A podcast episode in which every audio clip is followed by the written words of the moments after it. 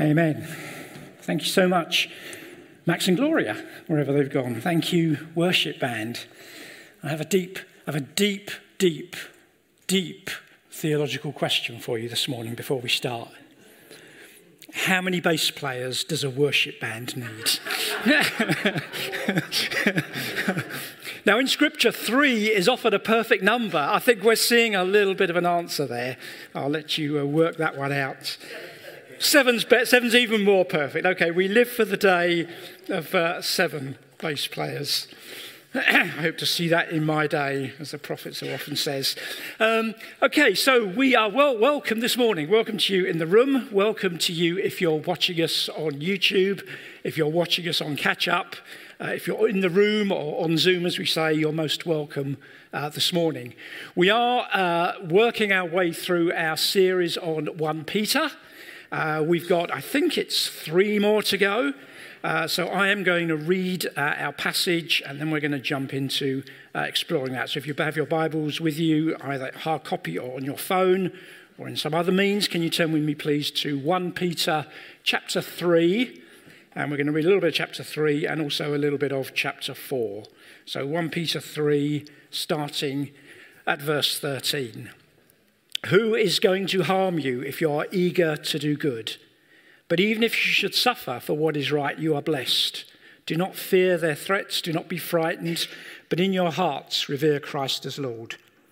Always be prepared to give an answer to everyone who asks you to give a reason for the hope that you have. But do this with gentleness and respect, keeping a clear conscience, so that those who speak maliciously against your good behavior in Christ may be ashamed of their slander. For it is better, if it is God's will, to suffer for doing good than for doing evil. He who was put to death in the body, but made alive in the spirit, after being made alive, he went and made proclamation to the imprisoned spirits, to those who were disobedient long ago when God waited patiently in the days of Noah while the ark was being built. In it, only a few people, eight in all, were saved through water. And this water symbolizes baptism that now saves you also not the removal of dirt from the body, but the pledge of a clear conscience towards God.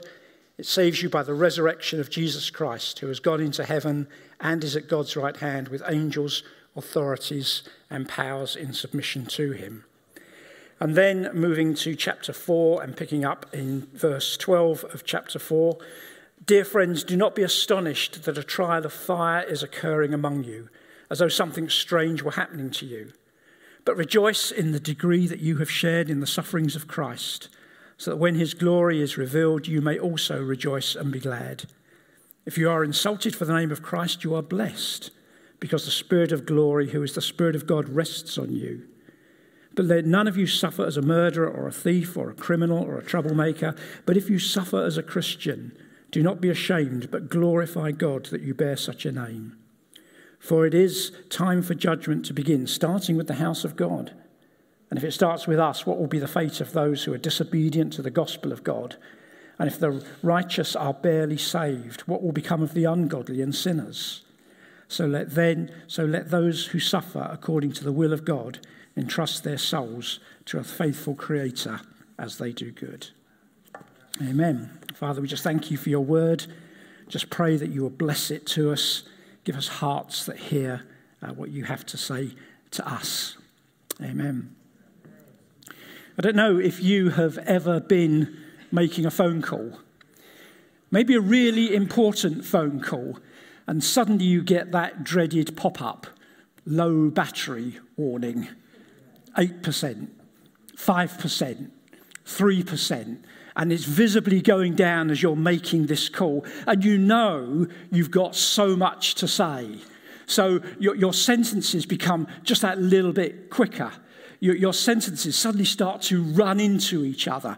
You start to repeat stuff that you kind of feel you've already said, but you think, I've just got to say it, as you desperately try to get across your message before the power dies.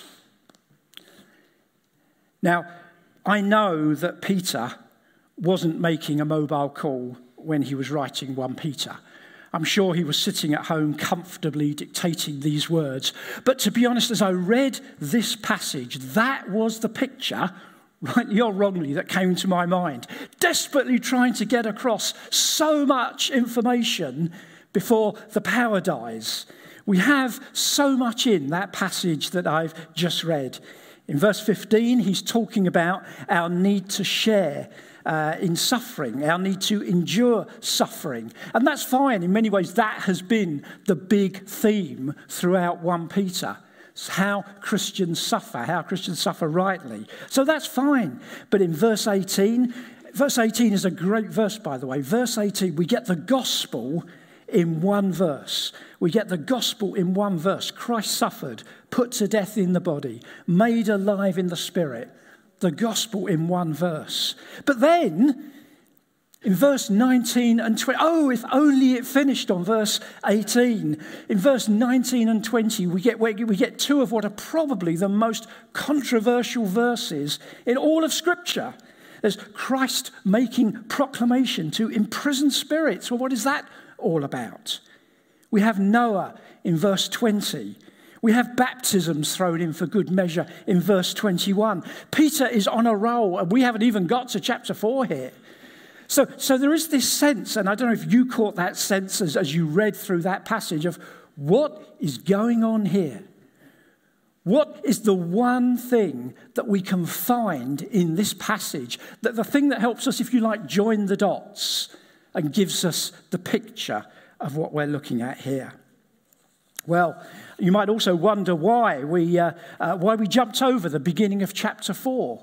Well, to be honest, in chapter 3, Peter is talking about all this stuff. Uh, in chapter 4, he starts to sum up his letter. Uh, and then in verse 12 in chapter 4, he's kind of, he kind of goes back to this theme of suffering.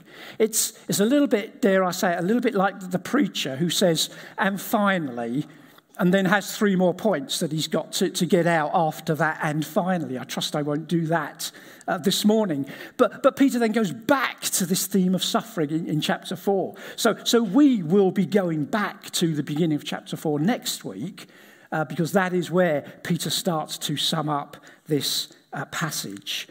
But if we could find uh, uh, one verse, I think, and I think I found the verse in chapter 4 that gives us the, the picture of what is being said here. It's 1 Peter uh, 3, uh, actually, no, it's, it's 1 Peter 3.18. For Christ also suffered once for sins, the righteous for the unrighteous, to bring you uh, to God.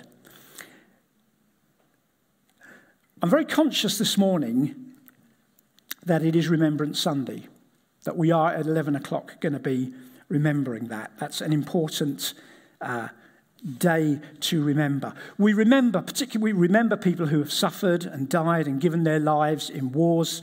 Uh, particularly in this country, we think of the two world wars, but we remember men and women that have suffered and died in all conflicts uh, everywhere. And of course, with the conflicts that are going on in the world today, particularly in Ukraine, this is a, this is a very pertinent day to remember that stuff. But here's a question that I want to ask. Here's the question that I want to ask Do we share in their suffering? Do we share in their suffering? Because the answer is, I don't think that we do. I think one of the reasons that we remember Remembrance Sunday is we remember people who have suffered and died, suffered so that we might not suffer. People that have died to win our freedom. People that have paid, if you like, the ultimate sacrifice so that we can live free and secure.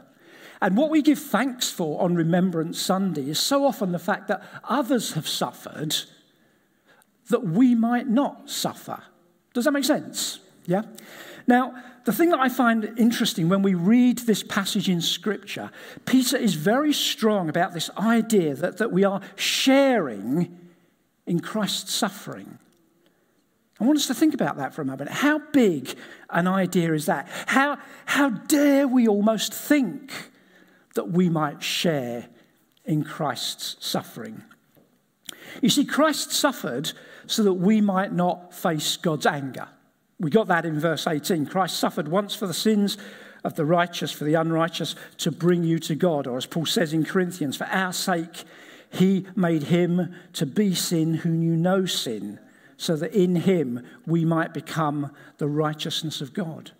But you see, those verses and, and, all the other multitudes of verses that we could talk of, that, that talk of Christ's suffering and death, don't say, at least I can't find one in Scripture, that says Christ suffered so that you won't have to suffer. Christ died so that we might not die, or, or at least we will die, but that death won't have the victory. Where, O death, is your victory? Where, O death, is your sting? Christ died so that ultimately we don't fear death. Christ suffered that we might not fear death. But Christ didn't suffer that we might not suffer. Suffering is part of the human or part of the Christian experience. And so when Peter says and writes this whole book about you are sharing in my suffering, that's actually something that, that, that we sometimes struggle with. In, in 1 Peter uh, chapter 4, he says, Dear friends, do not be astonished that a trial by fire is occurring among you, as though something was strange were happening to you. You know, the problem is one of the things that we really have to be aware of, in, particularly in the church in the West, in the 21st century is that we don't like suffering. I think very recently I was hearing, again, we were at the, um, the New conference just, just last week. I can't remember who it was, but I think it was a point extremely well made that in the West in these days, we have what, what someone described as a theology of comfort. A theology of comfort. And says, that which makes me comfortable is good and to be encouraged and right and proper. And anything that makes me uncomfortable, in fact, anything that makes me suffer, is wrong and needs to be addressed and needs to be engineered out of my experience. Comfort is good. Comfort is what I want. Suffering is not good.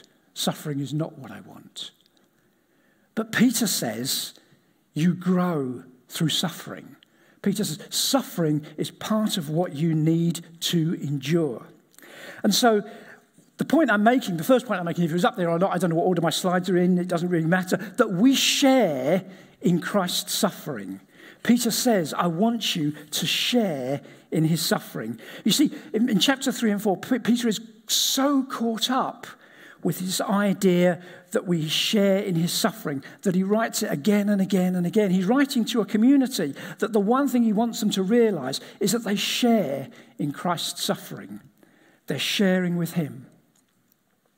I imagine Peter was writing to, to actually quite a, quite a difficult audience, if you think about it for a moment. He was writing I'm not sure exactly when, uh, uh, 40, 50, 60 AD, it doesn't, doesn't quite matter. But the, the point is, the audience that he was writing to, I can well imagine that there would be some older people in that congregation that actually remember Jesus, were physically alive, maybe even met him, maybe walked with him, maybe talked with him, maybe shared with him.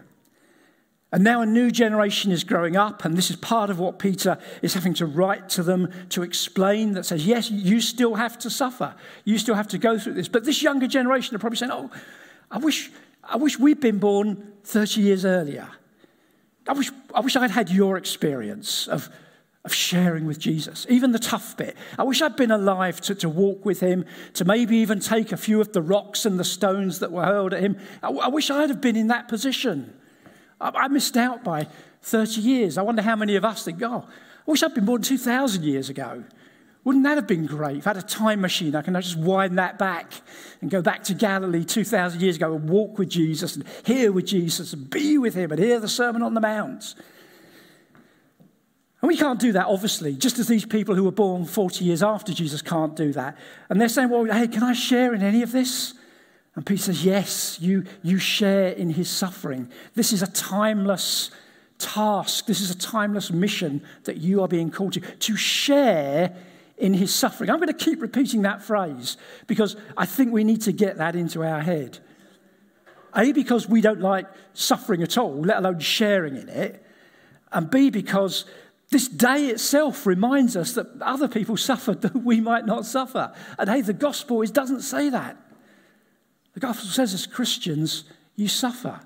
And again, we have to make this point on, on, on this day and indeed every day. If you are facing problems and difficulties and challenges and trials and suffering this morning, then that's part of being a Christian, but you don't do that in isolation. You don't do that alone.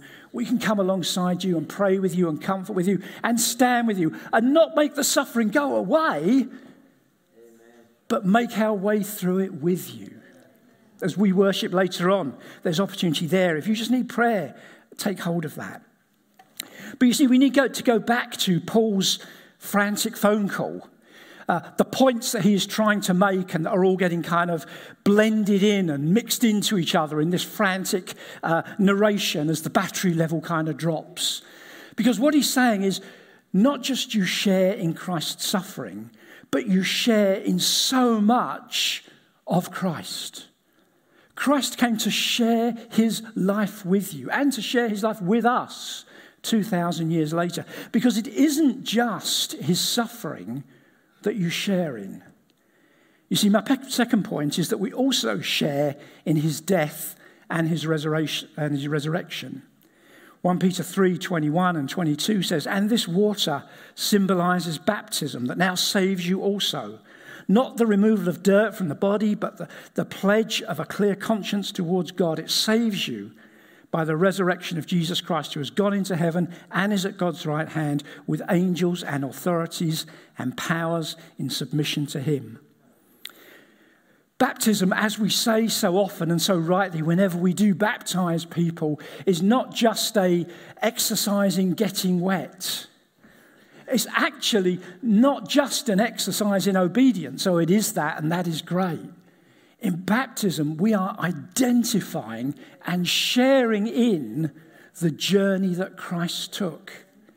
His death, as he died, we symbolize that by going down under the water, being buried in the water as he was buried in the ground. On the third day, he rose up again, and we rise up to resurrection life.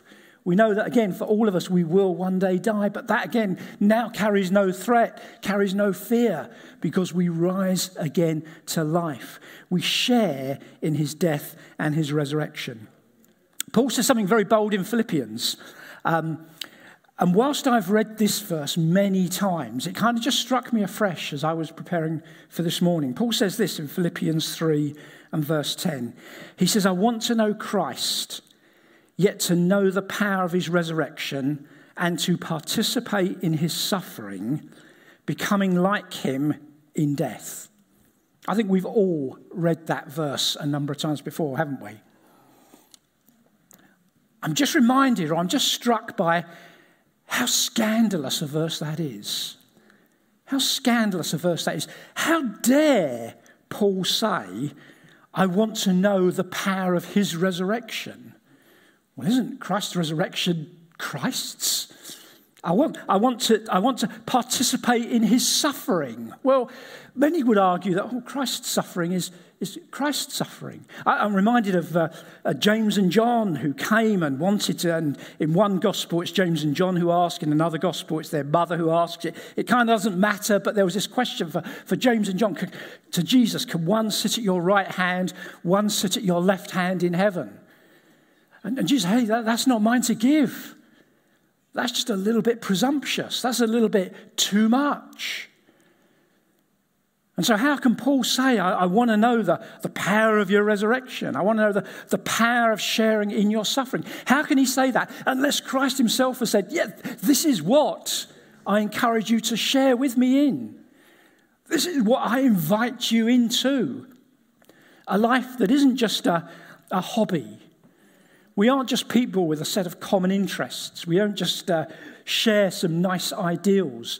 We don't just want to uh, perhaps reframe society by all being good. Those are, those are, I guess, good things. But being a Christian is so much more than that. It's sharing in Christ's life, sharing in his the good things and the bad things, his death, his resurrection, uh, his suffering. And I don't know if Peter wrote his letter before Paul. I don't know if 1 Peter was written before Philippians. I don't know if Philippians was written before 1 Peter. It actually doesn't really, if it had mattered, I would have looked it up, but it doesn't matter. Because both Peter and Paul have this very clear idea that we share in so much of who Christ is. This morning, hey, this morning, if you're here this morning and you don't know Christ is your Savior, and this is just something you're, you're looking in on and saying, I wonder what these guys think about the Bible. I wonder why they hold on to this book that's 2,000 years old as something special. Well, we're holding on to a person. We're holding on to a risen person. We're holding on to the one person who conquered death and who says, and if Jesus had just said, Look, guys, I want to show you this stuff. I want to show you that, that I have died and risen again. I want to show you how to be a good person. And here I am. And, and here's a model of what it means to be good. That would be fantastic. We, we could run with that. We would go with that. We would love that. But Jesus says, share with me. Come with me. This isn't just something I model and I show and I demonstrate. And guys, just do the best you can. He says, no, you share in this. You share in this. Peter is uh, facing an even lower battery now. He's still got more to say. He's probably down to 2%. This last kind of point needs to get rushed out as well. But we share in his suffering, we share in his death and resurrection. The last thing, or the third thing, I'm sure actually if Peter's battery had lasted, he would have had more. But the third thing that I picked up from this passage was that we share in his proclamation we share in his proclamation. Uh, a great truth of Scripture is that God calls us to be part of sharing his message. Again, again, this is, this is such a scandalous idea. The God who is all powerful, the God who opens blind eyes, the God who makes dead people alive, the God who makes people who are spiritually blind to his truths see them, the God who could change anybody's mind at an instant, says to fallible, failing, inarticulate you and me, guys, I want you to be involved in this. I want you to be sharing in this journey of proclaiming my truths. As Isaiah says, How beautiful on the mountain are the feet of those who bring good news, who proclaim peace, who bring good tidings, who proclaim salvation, who say to Zion, Your God reigns. Or as Paul says in Romans, how then can they call on the one they have not believed in? And how can they believe in the one whom they have not heard? And how can they hear without someone preaching to them? And when it says preaching to them, that doesn't mean to say what I'm doing up the front here this morning. It means what you do tomorrow morning with your friends and families and associates and colleagues and the people who might not agree with you. You preach to them through your lifestyle. That's how they hear the truth. And so it's no surprise when Peter says in verse 15, Always be prepared to give an answer to everyone who asks you to give the reason for the hope you have. Always be prepared. And the message is so clear. You know, so often we can say, I don't know how to, to, to share my faith. I don't know how to tell somebody about the gospel. And again, there are so many guides and helps of ways you can learn to do that. Prayer is just a good one to start with. Just ask God to give you the words. But, but it actually says in verse, I said I mentioned this before, verse 18 of chapter 3, you got the gospel there in one verse. One verse. For Christ also suffered once for the sins, the righteous for the unrighteous, to bring you to God. You can share that verse. Ever been John 3:16? God so loved the world that he gave his only son. So often in scripture we find that because the gospel is at its heart simple. It can be summed up in a verse. You can share in this proclamation with just one verse and then unpack it however that conversation goes. But you see, then, and then we get verse 19 and 20. You know, one of the challenges in preaching through a book of scripture is that you can't avoid the tricky verses. You've got to face into those verses that if I'd been 1 Peter, 19 and 20 wouldn't have made it, wouldn't have got off the dictation pad. Uh, they'd have been, I don't know, a footnote, they'd have been somewhere else. Uh, but he says it anyway, and as a church that, that hold the word of God to be true, it would be the easiest thing in the world for me to say, do you know what, we don't need to worry about 19 and 20. But guys, uh, we will. We've got to do it. Now, in fact, the brutal truth is, if you ask me the question, what is verse 19 and 20 all about? The answer is, I'm actually not going to tell you. Now, you probably weren't expecting that answer, but I'm probably not going to tell you. Because verse 19 and 20 are two of the probably most hotly debated verses in Scripture. And lots of people have got different ideas about that. And for the purposes of this morning, we probably don't need to dig into it. Now, look, I, one of the lessons that I've learned over the years of preaching, interesting lesson, is that there is a vast difference, a vast difference between what I want to preach and what God wants me to preach. I've had to learn that lesson through a number of mistakes over the years. You see, me being me, who loves digging into Scripture, could so easily have made this morning a study of 1 Peter 3 19 and 20. I, could have done that. I, would, I actually would have loved to have done that. If, if, if Steve had said to me, Ken, what you've got to do is, is what, you know, it's not half a chapter 3 and half a chapter 4, it's verses 19 and 20. I would have gone with that. I would have gone with that. Uh, and you guys would have probably been thinking, what on is this morning all about? So, so I'm actually not going to do it. But, but, we are a church that honours the Word of God. And I do have some thoughts on these two verses. So, somewhere on one of the slides, I've done a blog of this. I've, I've blogged before, not for a couple of years, but there should be a, a blog address. If you want to go to that, you will actually find my thoughts. There you go, on 1 Peter 19 and 20. And if you're not interested, that is absolutely fine. If you're not interested, that's absolutely fine. If you, if you were actually looking at 19 and 20 and thinking, I do wonder what that says, you can get my thoughts there.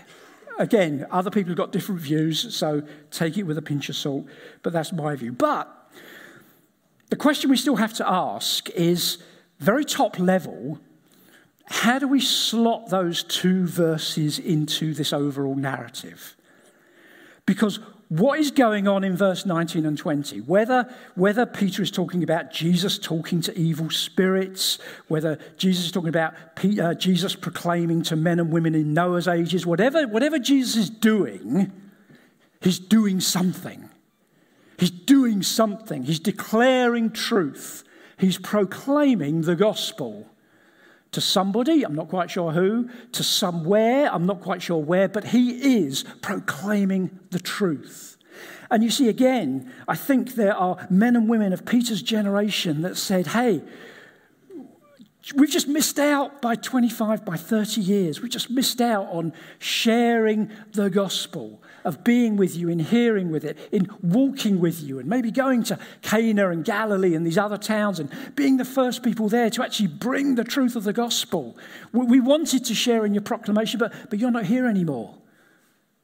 And that's gone. That chance has gone. We didn't get that chance to walk with you, to witness with you. And Peter says, No that opportunity is there for everybody to share in the proclamation of the gospel, to share in the truths of who Jesus is. We share in Christ's suffering, we share in his death and resurrection, we share in the proclamation of his gospel. Just uh, as we get to 11 o'clock, I just want to put up hopefully the last slide that has all of that bit of 1 Peter on uh, 1 one slide. Apologies for the small font, but, but perhaps take that one away because this one, this is kind of the, the order that Paul should have done it if he wasn't babbling into his mobile phone with a low battery, okay? Uh, the blue text is we suffer. Why do we suffer? At the top there. Even if you suffer for what is right, you are blessed. Well, we suffer because Christ also suffered once for the sins of the righteous. In the yellow text, always be prepared to give an answer to everyone who gives the reason that you hope for. Why? Because in the yellow text, he went and made proclamation. I don't know where and to who, but he went and made proclamation. So we go and we make proclamation. And in the green text, he was put to death in the body, but made in the alive in the spirit. What's the consequence for us? Well, hey, this water symbolizes the death and the resurrection that we have. That's the way I would, uh, dare I say it, with all humility, I would have re edited 1 Peter 3. I'm not allowed to do that, but if I could have just cut and pasted some of those sentences, that's how I would have done it. Father, I thank you for your word. I thank you for the incredible truth that there is in 1 Peter. Uh, I just pray you bless this to us so much. There's such riches here. I pray you'd help us to just mull over these, think on these, dwell on these uh, in the weeks ahead. Amen. Amen.